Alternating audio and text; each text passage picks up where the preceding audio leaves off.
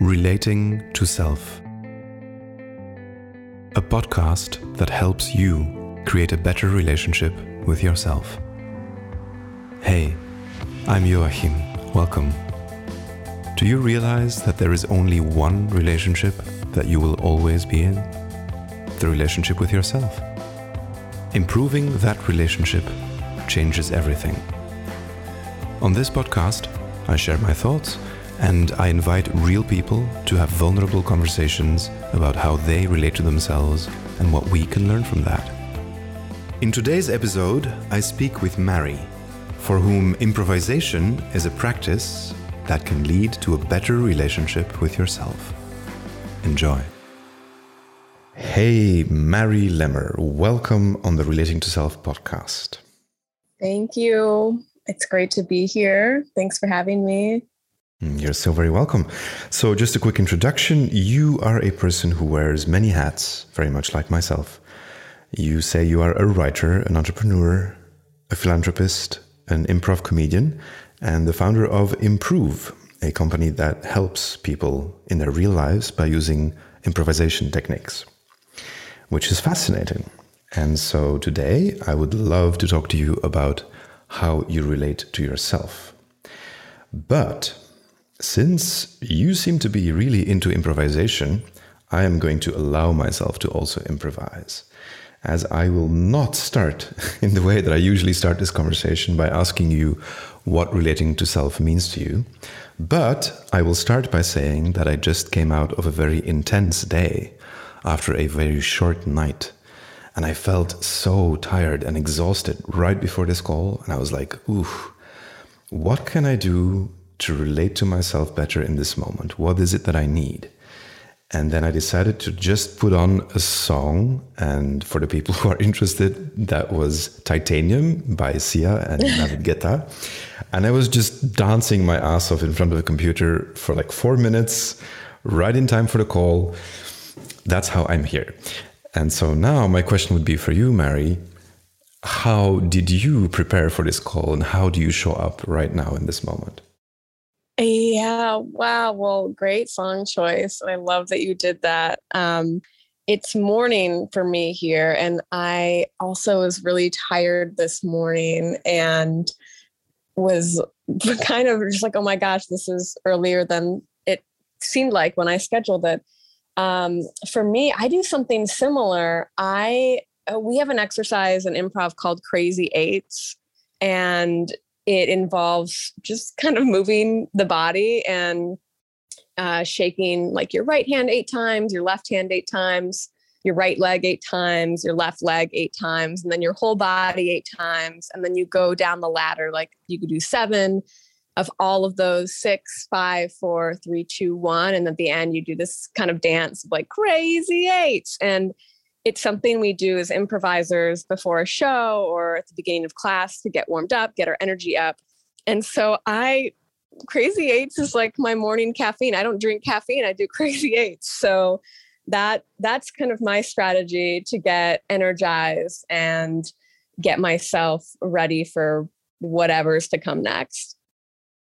Beautiful. I love that. It sounds like that's a ritual that you took from this performance practice of improvisation theater and then you integrated that into your daily life would that be accurate yeah yeah and i and i will say like i don't do it every day because some days i mm. have natural energy and i don't necessarily feel like i need that boost but i'll incorporate it in times not always in the morning sometimes in the afternoon or before a meeting or a podcast interview of just a little jolt of energy and to really get what it does is it gets me out of my head and into my body and and gets me more connected to myself right? And, the topic of relating to self where i'm not thinking about what's on my grocery list. I'm not thinking about the proposal i need to put together or the email that i flagged to answer later. It's just like okay i am here now.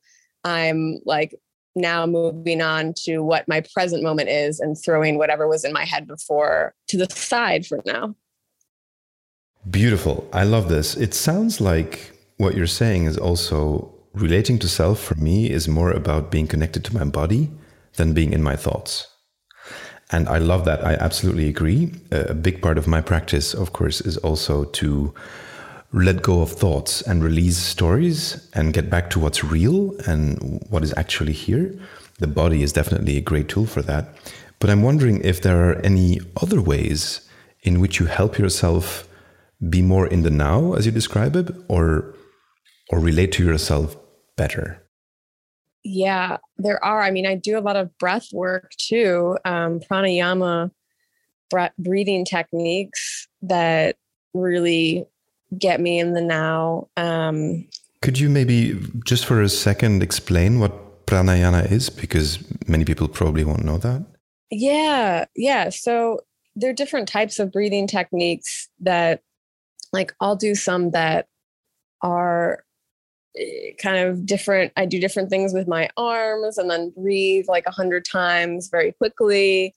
Um, one of my favorites is just having my arms up in a V and then doing like quick uh, exhales and inhales, um, breathing through my belly and doing that a hundred times. And it just, I actually did a little experiment with this during the pandemic. I got one of those pulse oximeters that measures oxygen in the blood, and I would take my number, my my count, which is from zero to 100, and you want it to be closer to 100.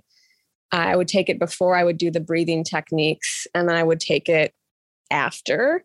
And every time it would be like, and mine would be like 98, and then it would go from 98 to 100. So it it is super energizing, and it's also similar to Crazy Eight. Just a way to get present with my body and where I am and and kind of not have my head going everywhere. Meditating does that. Like I meditate every morning too. And so that's another way that I come back to myself. And after I do kind of the physical things, I usually journal. Uh, it's something called morning pages that was inspired by Julia Cameron's book, The Artist's Way. And I just write every morning um, and that helps get like back to those thoughts but like leaves them somewhere and helps kind of process like what's going on for me? What am i feeling? What came up in my i'm a big dreamer. I dream a lot at night. And so it's like what came up? What's going on? And it has a repository for those feelings and helps me check in not only with my physical body and with the breathing and the crazy eights but also my emotional self as well Beautiful. So many things I want to jump into, but I'm going to start by saying dreams. Yeah. I did an interesting experiment for a while. It's a couple of years ago now. I was really interested in dreams and I was trying to figure out if I could perhaps achieve more lucid dreaming. I don't know if you've heard mm. about lucid dreaming, but it's just yes. basically being aware of the fact that you're dreaming and then being able to use that to work through certain emotions or do certain things that you've always dreamed of, stuff like that. And so the, the the first step of doing that practice is by keeping a dream journal. So every morning when you wake up, the first thing you do is you just start writing down your dreams. And then the first time I did that, I think I wrote like three lines or something, and then I didn't know anything anymore. But I did it every day. And then I, after a month, I kind of stopped with this because I was writing for an hour and a half every morning yeah. about all these dreams that just kept coming up. And yeah. I was like, wow, this is too much. This is just I can't I can't spend so much time on my dreams. So I'm curious when oh, when you do yeah. these morning pages about your dreams, do you have a similar problem or do you have like a, a healthy balance between your dreams and the rest of your life? Oh my gosh, I can relate to this so much. There was a time where I just like I could have written a whole movie about my dreams because it was so vivid and and so detailed and I could and so I would just be journaling and writing about it. And then I wouldn't be writing about anything, you know, else. It would just be the dreams. So I, and it became a little overwhelming. Like I definitely have had dreams that when they involve people in my real life and there's something that happens, like I had a dream where friends, uh, a friend of mine, her mom did something really serious and grave, and it was really dark. And it was, like it become it becomes a lot to bring into my conscious world of like holding that so i I tend to not always journal everything about my dreams now. What I'll do is I'll pick out just a very specific part of it that felt meaningful to me, that there was like clear symbolism and a message that has been on my mind or or something or uh, it just kind of made sense. And so last night i had a huge long dream that i remember but there was a particular part of it that really stood out and that's all i wrote about in my journal. So that way it kind of gave me a little bit of that balance that i that i heard you speak of too to just not have too much or be overwhelmed by how much content there is yeah, and it just makes us aware of the fact that there's so much stuff going on in our subconscious all the time, right? And most of the time we don't remember or we're not aware of it. But then when you engage with dreams, like the stuff that comes up is just insane. Oh my gosh. Yeah, I've I've read a few books now on like dream interpretation and there's it's a whole world. It's really it's really fascinating t- to me um, to learn more about that. Do you I'm curious if you've ever had any major insights from dreams that you then took into your conscious waking world. That's an interesting question. I haven't thought about that for a while. I would say that dreams have helped me become aware of certain things that I then needed to examine in order to come to insights. But I don't think I've ever really had the insight itself inside of a dream because the dream feels to me as if like it stays in the in the felt world. It's all about like emotions and how I experience things. And then when I wake up and I think about it, then I can distill insights or wisdom or whatever you want to call it. But the dream itself remains in this kind of like murky, vague, not really very definite meaning kind of world for me. Yeah. Wow. That's so, that's so profound. I think I hadn't ever really distinguished it like that, but that, that makes a ton of sense now that I think of my own experiences with dreams that it's never like a specific insight, but it's something that inspires the insight when I think about it more, reflect on it more. Um, yeah, thank you for sharing. Thank you for asking. I have a very interesting question and maybe more even like statement from my side about something you said earlier about the people from your real life appearing in your dreams, right? Yeah. Before we go there, I would love to go back to something we were talking about before the, the crazy eights and the, the pranayama breathing and all that, all the, the techniques you have to bring yourself back to your body. And my question is something I'm struggling with myself how do you decide between using one of those techniques to boost your energy in the moment or on the other side to just accept your feeling of maybe being tired or lifeless? Like how do you navigate that? Because there's this interesting distinction there for me. Like i want to accept myself i want to honor what's true for me and at the same time i know i have the power to sometimes change my mood or change my energy. And I sometimes want to use that power. And sometimes I wonder, am I forcing myself? So there's this whole interesting field there. I, I wonder what your thoughts are about this. Oh my gosh, I love this so much. Yeah, this is it's like an art. I don't I, I don't have like a clear cut way that I make a decision about this as an improviser, right? We have a principle in improv, yes, and it's the fundamental principle of improv. It means like acknowledging what your scene partner says and then adding to it. So if I'm like, we're on a rocket ship, and you're like, no, we're in a cafe, that kills the scene. But if I say, we're on a rocket ship, and you're like, yes, and there's an alien out the window, like now we're on the same page. We've acknowledged the reality of what has been established in the scene so that we can move the scene forward. And this is how improv, like without a script, it's created without a script. And we do that through this pr- principle of yes and among other things. But I bring this up because applied into life, the principle of yes and can really foster this acknowledgement of where we are, right? That's the yes of like, okay, I'm tired right now. And then the and is, okay, what do I want to do about it? That's where there's a choice, right? How do I want to build from this? Do I want to just be tired and take a nap and go through my day tired? that's totally fine, right?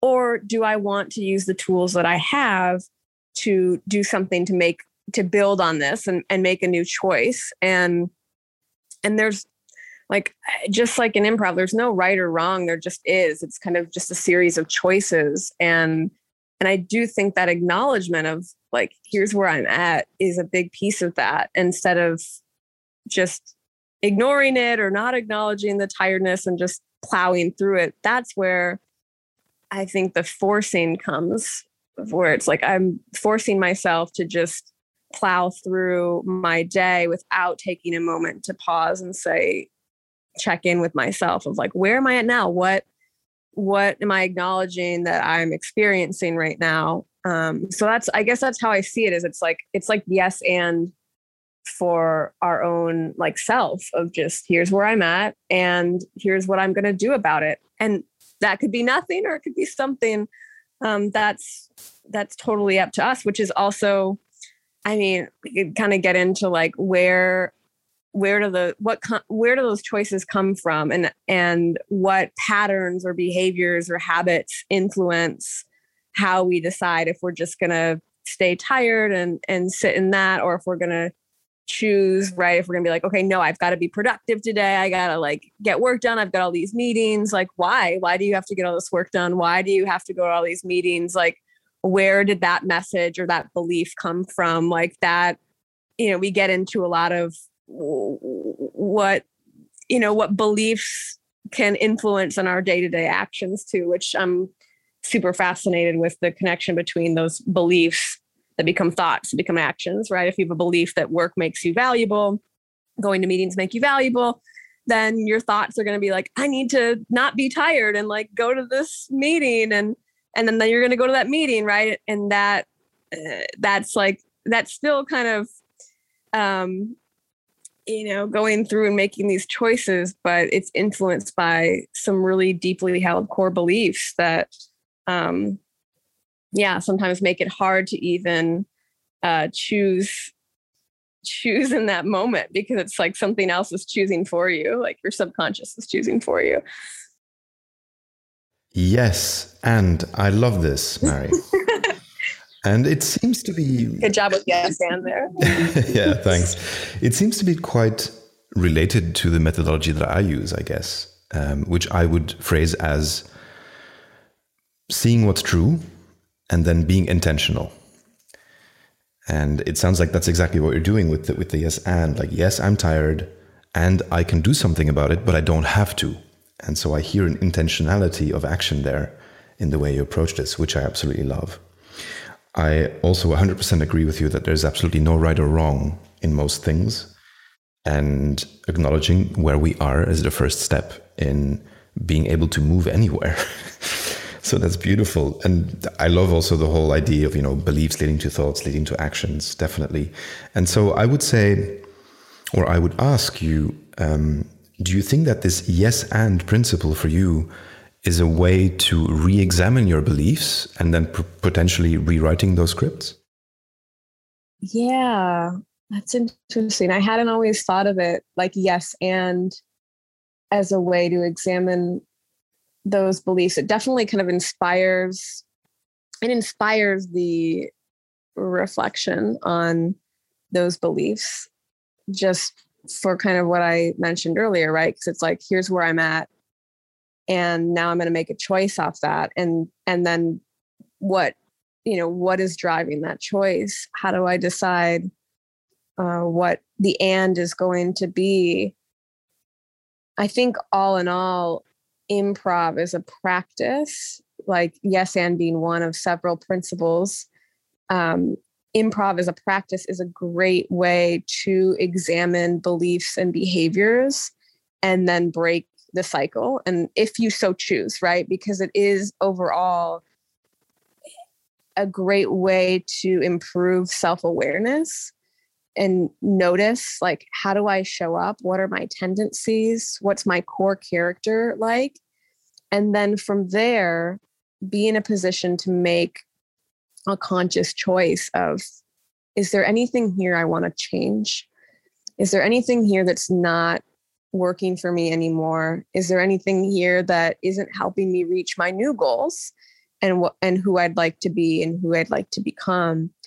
And then once that awareness is there and that intention is there, you can then use improv to practice whatever the newness is that you want to bring into your life, right? Where if I'm improvising, and, and we've seen this in some of the leadership trainings that we do at Improve, where we see leaders show up and uh, they're always apologizing, like for things they don't need to apologize for, right? Like, oh, I'm sorry, I'm sorry. And I'm sorry I don't have I'm sorry I can't do this project and instead of just saying I can't do this project I have got a lot on my plate and so improv reveals this behavior this over apologizing or this apologizing for everything and then the person that's apologizing can decide you know what I do or I don't want to carry this with me. I want to retrain myself to not apologize for things. I don't want that to be my first instinct right?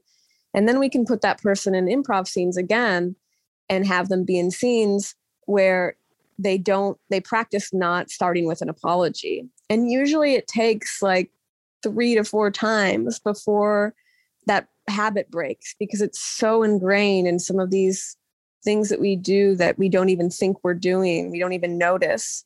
Um, it takes a while to retrain them. But once you practice it with improv and practice playing a different character, then you've taught your mind and your body, it's kind of ingrained as muscle memory so that when you go out in the in the real world, um, you're less likely to do this habit that you've worked hard to to change. And I think that's what's so cool about improv because it's different than just thinking it, right? Because I can sit and be like, oh, I want to change this about myself, or I don't, I want to make a new choice here. But as long as it's all in my head and not like in my entire body and not practice, it's a lot harder. So I've got a lot more um, to overcome than if I get a chance to practice it. And improv provides that psychologically safe place to practice new habits and behaviors and beliefs. So I think that's like overall, improv is a great way for examining and changing any core beliefs. And yes, and is a piece of that that gets people there. It sounds to me very much as if your improvisation practice is relating to self practice for you. And I'm curious if that was something that you knew about improvisation going into it, or is that something that you discovered while doing the practice? Definitely the latter. I I didn't know what I had no idea what improv was going to open up for me. I mean, I was a very I experienced a lot of anxiety before I started taking improv classes. And I literally signed up for an improv class kind of on a whim of like, this looks fun. I need to do something that's fun for me because I'd been working so much and, and, uh, you know, it was in my early 20s and just running around. And I was experiencing a lot of pressure or putting a lot of pressure myself and anxiety. So I was like, this will be fun. I need to do something that's fun for me. And then I remember the first class like it was yesterday, just the feeling, overwhelming feeling of being relaxed. I was like, oh, this is what feeling relaxed feels like because everything in improv is a gift, right? Whereas in my real life, I was constantly like, am I saying the right thing? Like, how do I position this? Like, how do I strategize here? And and and kind of seeking this right way to show up and right things to say and improv was like none none of it's right and none of it's wrong just be you and just show up how you show up and that's enough and and so it felt really good and i think over time and the more i did it because i kept doing it it was like oh man this feels awesome this is and it was fun and i made great friends through it. So there was so many benefits that over time I realized like, oh, this is what this is what improv is doing for me. Like beyond training me to be, you know, an improviser on stage, it's helping me understand myself. It's helping me understand how I connect with other people. It's helping me all these things, like all these skills and and things that I don't think I knew going into it. It was only until I experienced it that I realized that this is what was happening. That's so beautiful. I I have a question, and it, maybe it's a bit of a weird one, and I guess it will reveal something about me as well. Um, I kind of enjoy having conversations with myself, or I should say, perhaps having conversations with my parts, you know, with the different parts that make up my inner landscape. And I'm curious if you, with your improv practice, sometimes improv with yourself. Every day. Yes. what does yes. that look like? I, w- I would love to know. Yeah. Well, it's an approach to my day where it's just taking everything as it comes and and sometimes talking with myself about it. I mean, I have a dog now, so oftentimes I improvise with him. You know, I I speak with him or I make up a lot of songs uh, about what's going on in my day or um, what I'm doing. Just I don't know if I'm like doing laundry. Sometimes I'll just sing about the fact that I'm doing laundry and make up a little song, and that's this resonates know. so much with me, Mary. Sorry to interrupt, but I was literally doing this this morning. I was like making the bed, and I was singing about like what the day felt like and what I was doing. oh my god! See, this is for everyone out there that's listening to this that also sings or talks to themselves. Uh, join the club. It's the best. It's, I, yeah, but it is, and you know, it, life is an improvisation, and so many things can come up in our day when we're alone, when we're not around other people that kind of challenge us to say, okay, how am I going to deal with this? Am I going to just like, you know, how do I want to approach this? And and really, when you live like an improviser, you do improvise with yourself. You know, you're problem solving with yourself. You're having a conversation with yourself to say, what do I, how do I want to address this? Like, what do I want to have for dinner? Well, I could have this. I could make this. Oh, but if I do this, then I'm gonna have to go to the store, right? And so we're that inner dialogue, whether it's in our heads or we're actually vocalizing it, is like we're improvising with ourselves, right? We're communicating with ourselves. And I loved how you, in asking this question, talked about, mentioned what I heard you say is mentioning the different parts of yourselves, right? Like the emotional side, the, the, uh, you know, there's different aspects of us that we can start to see like how we can ask ourselves like how do i um how does this part of me feel? And what is this you know part of me saying? And uh, it can help aid and just self-awareness and understanding. I like to use it when i'm like experiencing strong emotions. Uh when i'm like afraid of something i will have a conversation with myself of why are you afraid of this and then the part of me that's afraid can say like because it's scary like something bad could happen right? And then the other part of me can say like what's the worst that can happen right? And you can and i can start to um, learn a little bit more and sometimes disarm that fear right? Because i can think through it or talk through it. Um, and i don't need someone else to do that. I can do it with myself by playing these different characters. And sometimes i physically will like move spots in a room like like go from side to side so that it looks or feels like i'm actually playing two different characters. Um, that's a way that i advise people when they're first starting out with using improv as a tool for their life. Also it's fun you know you can make up games and uh, one of the things i love doing there's these little sidewalk libraries sometimes in different neighborhoods where people just like put books in for pe- other people to take.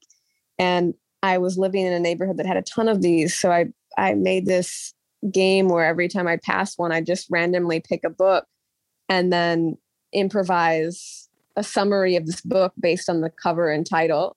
And uh, it's really fun. Amazing. So yeah. that's another way you can improvise with yourself. I think one of the ways in which I enjoy sometimes singing about things to myself is that this not only allows me to explore different parts of myself, but I will often surprise myself. The the singing part that comes up somehow is less bound by the rules that I normally adhere to. And hmm. so uh, it's like it's it's a part that is maybe more like I would say the archetype of the fool or something, you know, just like playing around, singing songs, and while singing the songs, probably saying some hard truths or something like that. But yeah, I, I enjoy that freedom that it brings. Why do you think, you know, why do you think that is? Why do you think that freedom comes when you're singing versus when you're just speaking? Yeah, that's such a good question. Um, I think it has to do with the fact that singing engages more and different parts of the brain than just speaking. Mm. I'm a professional musician actually from like my background is in is in music and I've been a professional musician for two decades. And I remember reading a lot about like music and especially performing music. And one of the things I remember reading is that there is nothing that engages the brain more than performing music, whether it's playing an instrument or singing, doesn't matter. Like a lot of the brain will light up during those moments. It's because it's a very complicated and coordinated action with different body parts. And so I think when I sing, that just engages different parts of my brain than just speaking. And because of that, probably I feel more free or more creative. I don't know. That's that's just a theory, but that's what I what I can think of now. Yeah, that's so interesting. I I literally just for Christmas I got a gift from my mom. It's a book about music's impact on the brain, and uh, I haven't read it yet. So now I'm like, oh wow, they're even more curious. That that makes a ton of sense. I I often wonder too with the because eh, improv has this effect on me too when I'm improvising. I I'm not worried about things outside of improv, right? It's very present. And with music, it's like it's hard to be thinking about your to-do list or what you're going to cook for dinner or other thing what's going on in the news or whatever when you're playing music or performing music so it's it it's almost like there's freedom in that presence in a sense i I feel like I need to be honest here with you, Mary. Yeah. I would like to challenge that because having been a professional musician for so long, I cannot count the number of times where I was on stage during a performance, catching myself thinking about something very mundane outside of really? the music. Yes, so really? often. Oh my god. Well, I guess it's a bit like, you know, it's like driving a car in the beginning, when you're driving a car, you're super focused on every movement you make. But then after a while, as you get used to it, your mind wanders and it doesn't impact your driving. I think the same thing happens with music. It's like when, when you know a piece of music really well that you know you can play it by heart, you can sing it by heart, you've done it so many times, and you're doing it every evening. After a while, your brain just goes like, "Wait, I have some free space here to think about this book that I saw today that I would like to buy," and then that just happens. So it's fascinating. Wow, that's so now I like I'm so surprised by that, but then it also makes sense because I think of things like you said driving or things that you just do so like you don't have to think about it while you're doing it and that allows space for the brain to go elsewhere. I just haven't I haven't ever experienced that music because I'm not that good. um yeah, that's so, so interesting. And do you, when you're in those moments, when you caught yourself thinking about other things, what would you do? Would you stay there in those thoughts or would you try to come back to the present moment? Yeah, great question. I think back then I wasn't as committed to presence as I am now. Mm. So I think very often I allowed myself to just wander in thoughts. And I have to say, that wasn't always a negative, as in a part of me was still present to the music, of course, because you know you you're performing music with other people, so you're you're also continuously monitoring what's happening. You're looking at the conductor, you're listening to your colleagues. All that happens automatically, right? So it's not like you're not present to that at all. Mm-hmm. Part of you is present to it, and then another part maybe is dreaming about something else. And this is actually very closely related to an experience that I have very often when listening to music, specifically when I go to concerts. It's almost the same thing, but it's a bit different because I'm not performing. But I can listen to a concert and be quite present to the music, and at the same time, then become aware that a different layer of my brain or my mind is actually thinking about something else. And it doesn't impact my ability to enjoy where I am and what I'm perceiving. So it's like a multitasking kind of thing, I guess. It's yeah, it's yeah. I'm not sure. Well, and I think in I think it's it, different with improv because mm. there's no script, right? If you're if you're memorizing lines and you have like rehearsed them and you know like where you need to be and what you need to say and how you need to say it and all of that it's it's like programmed in you from that rehearsal then your mind can your mind doesn't have to put a bunch of energy into that scene because it's already done that preparation before and it's just very natural. And i've i've experienced this as a performer when i've had to memorize lines where it's like i don't that's actually in some ways i won't say easier but it's it's different than the amount of energy that goes into improv and the amount of presence that goes into improvising because you have to listen and pay so much attention to what's going on in an improv scene because you don't know. Like you haven't ever done this before. You haven't been in this scene before. You haven't rehearsed it. So i think that's why it's such a great practice for practicing being present and listening to others and and having being focused in one space or monotasking because you really if your mind wanders someone might say something you might miss it or they might you might miss the nuances of how someone says something because we're we're really listening not just with our ears but with our eyes and like with the energy someone brings into a scene so that is something that's really unique about improv. Maybe the closest thing in music is jazz, like jazz, improvised jazz. Well, it's interesting you say that. Like I, I absolutely agree with you, right? Improvisation is the one part of performance where you're absolutely in the moment because you have to be. And a lot of jazz has improvisational elements, uh, but not only jazz. I can say, for example, that in my compositions of the later stage of my musicianship, I'm, I'm a composer uh, most, first and foremost. I have literally decided to incorporate an element of improvisation into most, almost of my, all of my pieces, exactly because of that. Because not knowing exactly what the other person on stage is going to do forces you to be absolutely present to what's going to happen.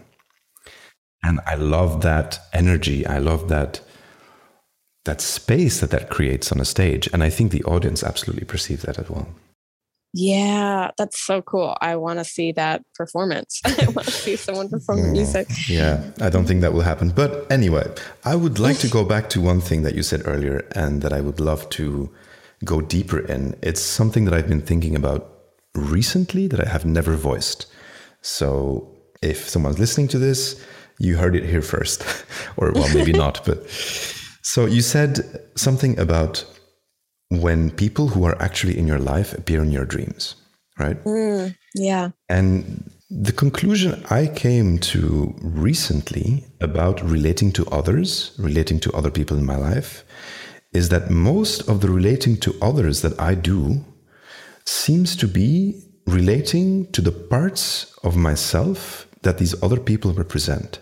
Yes. And so in dreams, that's very obvious, of course, because, you know, if you dream of someone, it's very clear that that person is not there. It's just something in your mind that represents this person. And I tend to believe now these days that that is actually the same in the waking daily life, that most of my thoughts around the people who are dear to me, my friends, my loved ones, and so on, most of my interactions with these people are not real in the sense that they're not there, but I interact with the parts of myself that represent them inside of myself. And I have conversations with them in my head, basically. And so I'm really curious if this resonates with you, if this is something you've experienced, or maybe even that you can incorporate in in the improv um, performance where you kind of see the other people around you as parts of yourself that you interact with. Yeah, this is such this is such an interesting way to look at it or articulate it. We, you know, I, uh, in improv, it's very clear that people are mirrors to us, right? And in in dreams, right? Usually, people, everything's like has some sort of how do you relate to this object or this color or this um, person and when we improvise what what we believe and what our views are on something or a person are usually reflected back to us. And so it's like if I am if I see the world in the way that like everyone's out to get me, like everyone has like this hidden agenda, well, then I'm going to show up in an improv scene and be looking for that, right? I'm going to be mm. looking for someone like little things. I'm going to take that what they do and and make in my brain the connection of, oh, this is what they're doing. They're trying trying to get me. They're trying to get my money or they're trying, you know, whatever it is. That's because my character sees the world that way. That's my point of view. Whereas if my point of view as a character is like trusting and I just assume everyone's good and trustworthy, then when people come into my life, I'm going to notice the things that they're doing in that light, right? Where they come in and they're like, hey, nice to meet you. And um, I'm gonna be like, you know, I'm gonna see that as like, oh, they're trying to build a relationship with me. They're trying to get to know me and are excited to meet me. Whereas that skeptical character of like everyone's out to get me might think like, oh, they're here to, you know, sabotage my home or whatever, right? It's like literally the same, the same line or the same thing that happens in a scene can be viewed differently by two different characters with different points of view. And we see this come to life in improv, right? Because someone can come in and deliver a line, like, I brought the report. And one character might see that as like, oh, this is great. Thank you so much. And see this person as, you know, in, in this light of doing what they said they're going to do, bringing the report. And another person might, another character might see it as like, oh, you brought the report that means i have to do more work you're trying to give me more work you're trying to ruin my life you know that's we see this in improv right and it all depends on the character point of view. So as improvisers and performers we know we have the tools to play different characters coming from a place of point of view. We can go into a scene with a point of view and that is influencing our character. It's influencing what we say how we say it how we interact in the scene. And then when we take that into our lives off stage, we can recognize that our point of view, the way that we look at ourselves, the way we believe, the things we believe about ourselves, the things we believe about the world are going to influence what we see and notice in other people in other interactions and and so it really is it does come from this place of how you relate to yourself influences how you relate to the world which is going to influence all of your interactions in your day. I love it so much. This is absolutely what I believe too.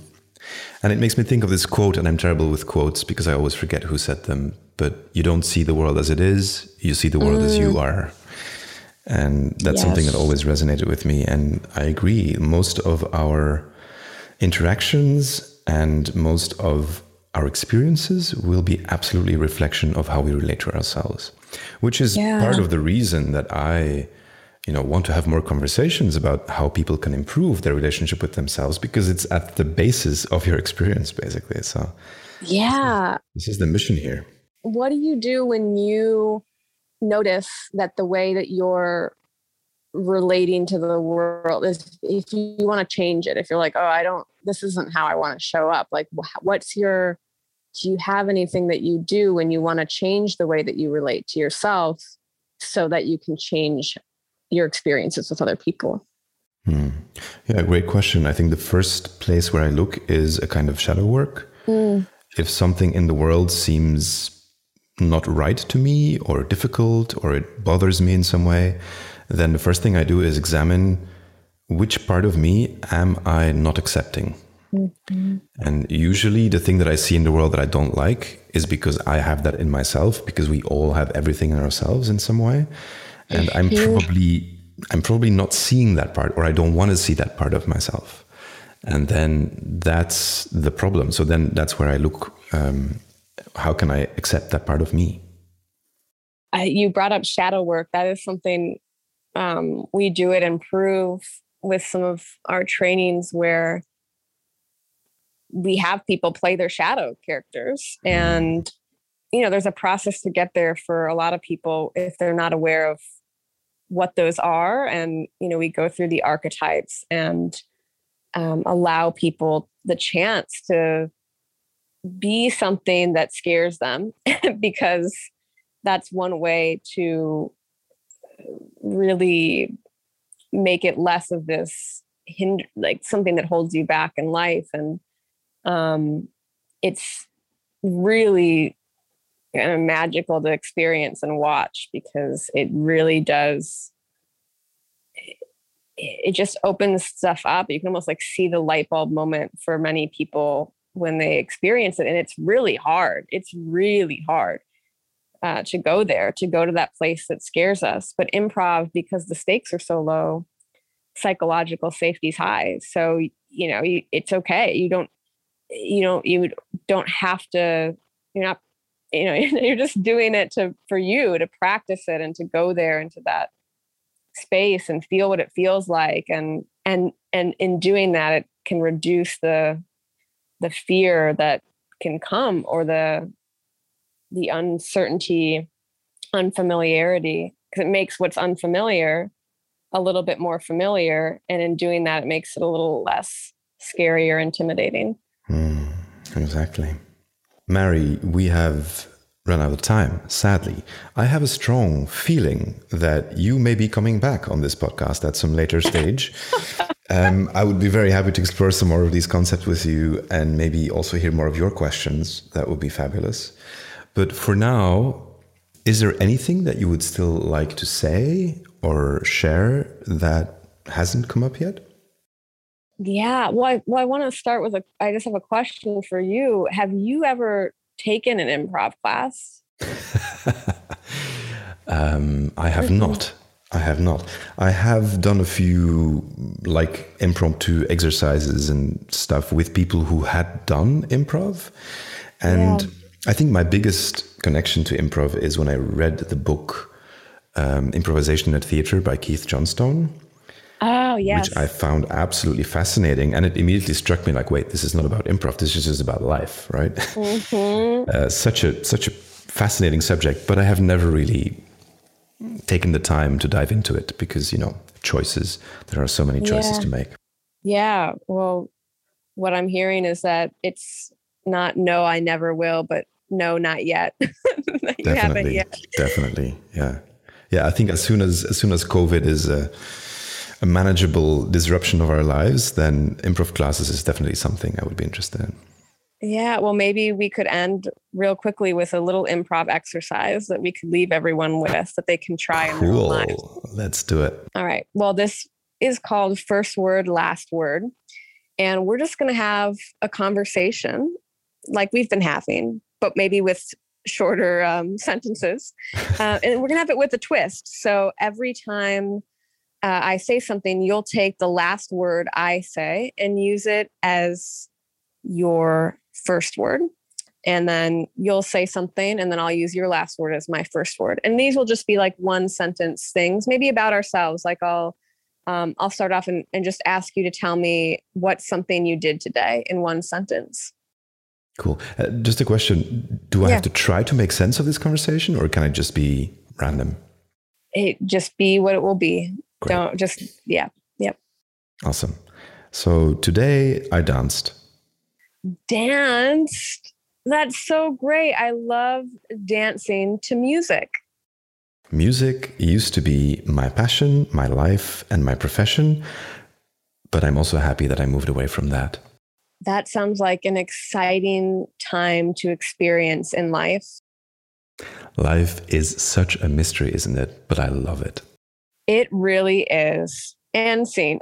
um, so that's it. It's uh it's a fun way. Sometimes we can feel a little bit like Yoda in these conversations. And what most people will notice is that a lot of times they're thinking about what they're going to say next while someone else is talking. So mm. practicing this exercise helps us train ourselves to fully listen to what everything someone is saying. And the second thing is it can reveal um, how people support their partner. In improv, we have a saying like, make your partner look good. We want to set people up for success. And so sometimes when prompted to do this exercise, people will try to trick their partner and give them a really hard last word. And some people are more conscious of how am I setting my partner up? Am I leaving them with a word that's conducive to start a sentence with? And so you can start to practice uh, supporting your partner and thinking of others while also working on you know whatever you're doing uh, in this exercise. It's really about being a team, setting each other up for success, and, and deep listening that we can practice for our own lives. Awesome. And I think that's definitely also a good practice for life, trying to make the people around you shine. Yes, totally. Mary, thank you so much for this conversation. I really enjoyed it. Me too. I will post the link to your website with the improve um, in the show notes so that people can find you. And then I look forward to having you again. Likewise, this was so great. Thank you so much for having me and um, wishing you and everyone listening to this a wonderful improvised life. awesome. Bye, Mary. Bye. If you've enjoyed this conversation, please subscribe to the podcast. You can also read more of my thoughts on Twitter. I will post a link in the description. And if you are interested in improving your relationship with yourself, please subscribe to my email list at relatingtoself.com. I will then send you meditations, rituals, practices, and more of these beautiful conversations. Thanks.